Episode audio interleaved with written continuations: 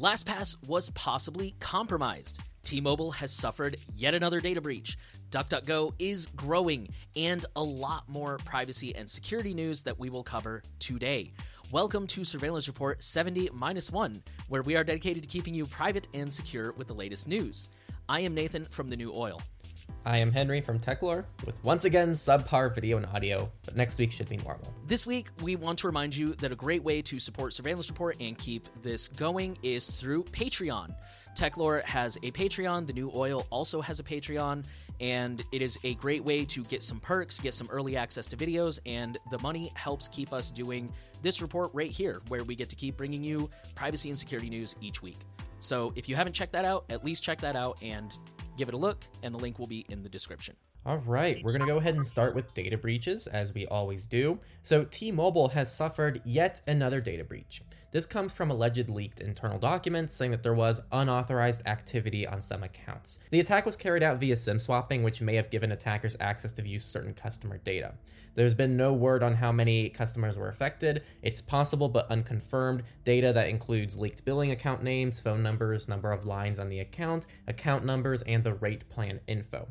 More importantly, this could have given attackers access to other accounts like email and banking if the customer was using SMS 2FA, as they would have likely been able to intercept SMS messages. But the good takeaway here is remember not to use SMS 2FA, as it can be insecure and also to try to get as close to an anonymous phone plan as you can. Um, we personally like prepaid phone plans a lot, which are very easy to get in the States. You know what's funny is a lot of the time they're cheaper. Um, when I met my partner, I convinced her to switch from a regular phone pan- plan to a prepaid one, and it's literally like a quarter of what it used to be. It, exactly. Like prepaid in the US is in so many situations like a lot better than actually going for a 2-year contract. And you don't have to get a contract. It's great. Yeah. It's awesome. Our next story comes from Tokyo, where police have lost two floppy disks containing personal information on 38 public housing applicants. So, first of all, this is more common than you think the whole floppy disk thing. I had a lot of people when i shared this story commenting like wait floppy disks in 2021 yeah it, it, believe it or not a lot of governments still use extremely outdated technologies and sometimes that's intentional.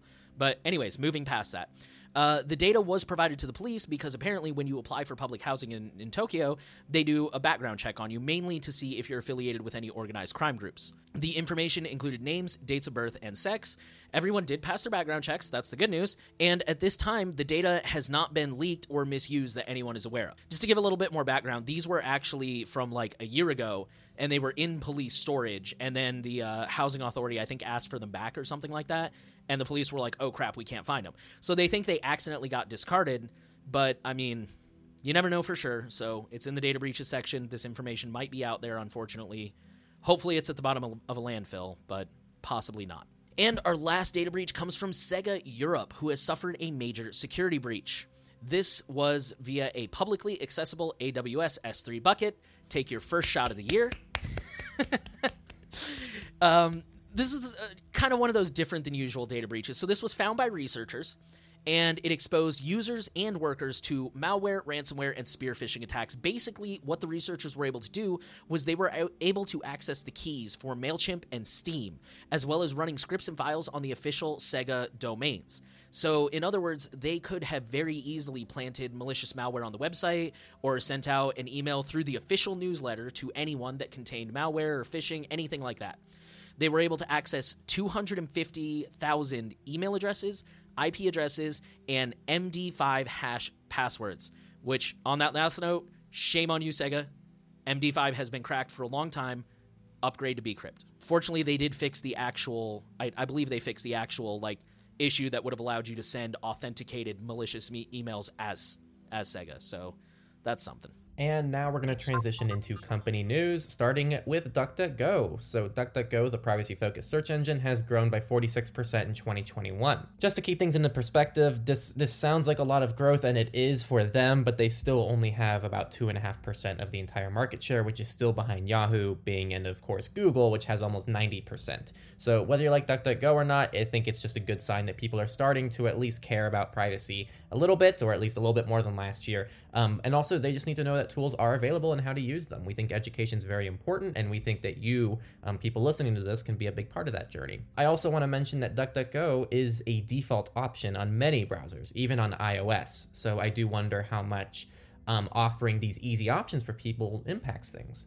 Um, because I feel like a lot of things you have to install or you have to configure, but this one is just inside the default settings, which I think is really neat. Our next company news comes from LastPass, who has possibly been compromised. This is still kind of up in the air. So, what happened was multiple users of LastPass started reporting that they were getting emails notifying them of successful logins. They hadn't logged in recently. So, people started assuming there was a breach of master passwords. The majority of successful account logins actually seem to come from inactive users who said they haven't ser- uh, used the service in quite some time, which suggested maybe it was an older hack that is just now coming to light. LastPass made a couple of different claims. At first, they said, well, maybe it's just credential stuffing. Although a lot of users were saying, well, I do use unique, strong passwords, so that's very unlikely. Then they finally issued a, a formal statement the next day, and they said these were alerts that were sent in error. Which could w- kind of make sense because some users were claiming that like they got this notification that they were logged in and they were like well that wasn't me. So they went and immediately changed their password and then immediately got a notification again saying there's been a login on an unauthorized device. And they were like so how'd they get my password right away if i literally just changed it? So if it was an alert error then that would make sense but also cynical me i don't always trust companies to tell the truth. Yeah, at this point in time, that's their official story is that these were emails sent in error. Our moral here, first of all, use two-factor authentication because then it doesn't matter if your password gets leaked. Use a strong unique master passphrase anyways that you don't use anywhere else. And I mean, honestly, ditch LastPass. Like, sure, they're better than nothing, but at the same time, they've had several issues. Um, they are clearly moving in a direction where they are trying to monetize at all costs. And there's so many better password options out, or password manager options out there, like Bitwarden is a great replacement for LastPass, or KeePass if you want to keep your stuff out of the cloud. Like, there's a lot of great options. There's no need to settle for LastPass. Bitwarden is free, and I think you can switch over from LastPass within minutes. So there's yeah. like no, and it's open source. There's like no reason not to use Bitwarden over LastPass, and I've talked to a few clients who genuinely preferred Bitwarden over LastPass. So, yeah, Bitwarden has in their documentation how to switch from LastPass, and previously the only thing that LastPass had that I thought was worth sticking around for was they have a feature where you can designate uh, someone as an emergency contact, and then if you like pass away, God forbid, they can request access to your vault, and if you don't deny it within seven days, they get access. So that way they can get into all your accounts and you know close your bank account, do whatever you got to do because you passed away. Bitwarden has actually added that as a feature too. So now there's literally no reason to stay with LastPass, in my opinion. There were not a lot of company news this week. You know, it's kind of that slow week between Christmas and New Year's, so we're going to move into research. We're going to start off with our latest update on Log4j. Log4j 2.17.1 is out now, and it fixes new remote code execution bug. So this is the fifth update that we have seen, and it fixed a moderate severity RCE, which is remote code execution. We mentioned before, expect lots of patches because every time there's a patch, they're being rushed out to fix this really, really big issue, which is fine. That's how it is. It's a really big issue. All hands on deck, fix it as quick as possible. But because they're being rushed out, researchers are, you know, finding new exploits in the patches. So this is just the latest one. But I will say personally, I've seen a lot less Log4Shell news in my RSS feed. So I think they're finally starting to get a handle on it, and hopefully this will become less of an issue moving forward and things are starting to wind down. It's like whack a mole yeah, that's exactly what it is. And, and like I said, there, you know, it's it's one of those things where it's like the house is on fire, so just start pumping water, and then after you start pumping water, someone's like, "Wait a minute, there's something that like can't take water." Eh, I don't know, that's a bad analogy, but the point is like they got to rush these patches out because it's such a big problem. But because they're rushing them out, they don't have time to properly play with them and, and make sure they're good. So, you know, researchers are always going to find problems in these rushed patches. It's kind of like, like the lesser of two evils to rush it out. That's what I'm trying to say. Our next story more than 1,200 phishing toolkits are capable of intercepting 2FA detected in the wild. So, a team of academics said it found more than 1,200 phishing toolkits deployed in the wild that were capable of intercepting and allowing cybercriminals to bypass 2FA security codes. Um, and this isn't just SMS, this includes TOTP as well. So, these tools have been in use since 2017. The site breaks down a little bit more thoroughly how it works, but the TLDR here is it relies on authentication cookies to gain access to accounts. An authentication cookie is um, if you've ever logged into your, your YouTube account, your Gmail account, or even your normal email account if you're using Proton Mail, if you close your browser and reopen the browser and go to that site again, you're probably still logged in unless you're clearing cookies. And the reason for that is because there's an authentication cookie that's stored. Pretty much what's happening is these toolkits are able to intercept those cookies and allow people to log in on their devices.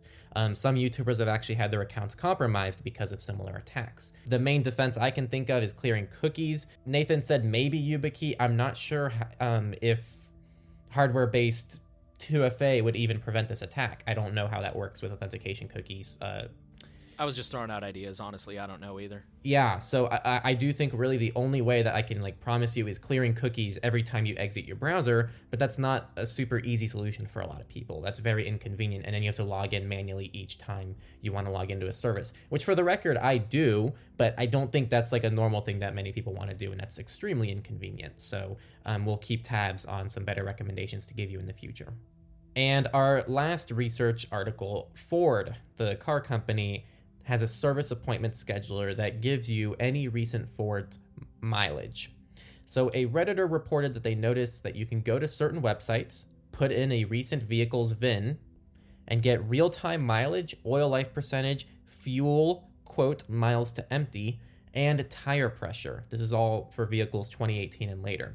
So, really, the takeaway here is these data points are coming from somewhere, and it's kind of unclear where they're coming from and if people are aware they're being submitted from their cars. Really, it just makes you think about how often this data is reported to Ford, what else it reports, and what the um, nefarious uses are for this, knowing when someone left on a road trip um, and things like that. If you're able to see someone just drove 200 miles, um, they're probably not near their home. Um, so this is just interesting, and it really makes you think about uh, car data, which is very much an invasive thing that is starting to be unraveled. I think I'm just going to buy a Model T for my next car. With that, we will move into politics. We only have one political story this week, and it's a little bit speculative, but it was kind of a big story, so we do want to talk about it. The headline says Germany, data retention to be abolished once and for all. So we mentioned there's a new German government, and they've made some really big promises about privacy. And one of those first moves is they want to abolish, quote, any storage of telecommunications data without reason. I'm going to quote the article. The new federal minister of justice, Marco Buschmann, proposes that data should only be stored, quote, if there is a suspicion that serious crimes have been committed, unquote. Telecommunications providers should quickly secure these, quote, if there is a concrete reason to do so based on a court order, so that the police and public prosecutor's office can then evaluate them, unquote, but not in advance and in general, so not without any criminal investigation. We will see how this shakes out. Uh, from what I could tell, this is a law that's actually been proposed. It, it's been proposed, so it may go somewhere, it may not, and you know it may evolve several times before it finally gets put into place. And I I will be interested to see how they legally word without any reason because uh, at least here in the U.S., when you say something like that, usually that means we're going to word this so vaguely that you can find pretty much any reason you want to keep stuff. But I mean, this this government sounds like they're really trying to crack down on privacy and data laws. So if they're serious, this might actually turn out to be a really powerful law. But again, this is still in process, and if we hear anything new, we will keep you guys updated. That will bring us into the FOSS section, free and open source news, where an Italian court finds open source software terms enforceable. So on December 13th, a Venetian court ruled that the GNU public license terms are legally enforceable. In this particular case that they were examining, there was a FOSS software, FOSS software that was redistributed without proper acknowledgement. Definitely have not heard any stories like that recently. Uh, the court ruled that this was unlawful, and they told the company that was redistributing the software to cease distribution until compliance, pay 100 euros for each day that it is not compliant, and then after 15 days, if it's still not compliant, 3,000 or 300 euros a day. They will also have to pay all the legal fees from this court case, which is over 5,000 euros. So this is really good news because I know um, recently, actually, like within the last six months or so, I saw an article speculating about you know, can you actually enforce free software terms? And, you know, is it is it something that would actually hold up in court or is it just fancy wishful thinking that nobody takes seriously? And this is great to see that the courts are saying like, no, these are legal terms. These are legal uh, licenses, just like any other proprietary license, and you have to obey them. So this is a win. And that will take us to our final section, Misfits. Man, this has been a short week. Yeah. Uh, we're going to start off with. Uh, well, you know, it's that slow week in between. Like I said, in between Christmas and New Year's, slow week. So, can't believe Anyways. people are, are, aren't working. how dare they? I think this is one of those stories that's kind of like peripherally related to privacy, but not directly. The headline says Alexa tells 10 year old girl to plug in. to put Penny in plug socket. For those of you who know nothing about electricity, this will electrocute you, and at very least, it will wake you up more than a cup of coffee will. So, according to the mother who reported this, they were doing some physical challenges on YouTube, like laying down and rolling over while holding her shoe. The daughter decided to, before they wrap up, she's like, nah, let's do one more. And she asked Alexa, at which point Alexa does what it does and just basically did a Google search and pulled the first result, or pulled a result. Obviously, we don't know exactly how the algorithms work. That result happened to be, quote unquote, the penny challenge, which, um, personal cynical opinion proves that either social media is intentionally trying to kill you or is incredibly unintelligent. Basically, for those who haven't heard of this, what it says is put like a phone brick, for example, in a power outlet, pull it about halfway out, and then t- touch a penny to one of the prongs, which again will electrocute you. Please don't actually do that. So once you're done being mad at Amazon and TikTok for this, because that's where this challenge started from, was TikTok, of course. I think this story raised a few important notes. So the first one that came to my mind was do not trust everything you see on the internet. I know that kind of goes without saying, but like it, it, bears repeating. You don't know who these people are on the internet. You don't know if they are PhD level experts or trolls or serial killers. And yes, as someone into true crime, I can name several serial killers who use the internet as a hunting ground. So do not blindly trust on the internet. Not even us. You should vet everything we're saying. Uh, number two, computers are only as good as the information you put on them, even AI. Remember that. Like, we don't have true AI like you see in the science fiction movies. Alexa was not trying to kill this girl. Alexa was just running an algorithm. So you have to remember, like, again, going back to what I said about trusting the internet, these computers are not actually intelligent. You have to think about what information is being put into them. And third, this this kind of came from somebody on Reddit. Like, this goes especially for children. It's it, I I know there's like a real struggle for parents of trying to like respect your children who are trying to grow up and and have their autonomy and learn to be responsible adults but at the same time you have to watch them and keep an eye on them and you can't just let them run free on the internet because there's a lot of bad people there that for malicious intentions or just for a sick laugh will say things like this. So you know if you're a parent raising your kids in in today's digital world first of all my heart goes out to you because it can't be easy but also like keep an eye on your kids. You know, it, you want them to have their privacy, but also like they need to be taught how to navigate the internet well. I think that about covers everything I was thinking on that story. And our final story of the week there is a malware called Redline, which shows why passwords should not be saved in your browsers.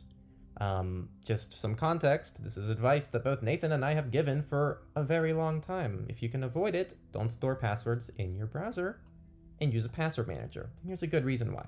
So this malware targets Chrome, Edge, and Opera, which are all Chromium-based browsers, and can be purchased for about $200 and deployed with little to no knowledge or effort.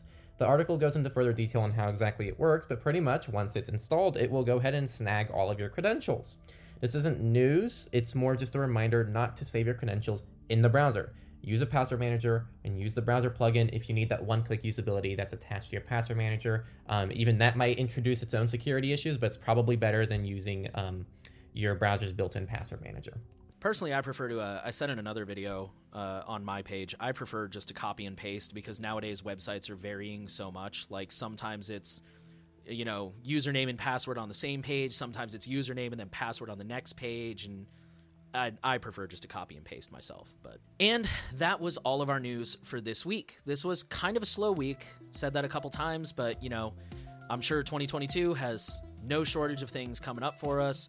Uh, we talked about Germany's data retention goals. We will keep you updated on that. We talked about DuckDuckGo, who grew over 100 million searches daily. We'll continue to keep you updated on anything that they come out with, especially that browser that we talked about last week. And we had several stories about passwords and password managers. So, yeah, I think the moral this week is if you're not using a password manager, get on that. We want to remind you that our promo spot this week is Patreon. If you like Surveillance Report and you want to see this keep going, and you want to support us and help us to continue doing this, then Patreon is a good way to do that. There's, you know, all sorts of perks. There's early access to videos and monthly meetups and stuff like that. So go ahead and check that out. We want to thank you for listening to Surveillance Report.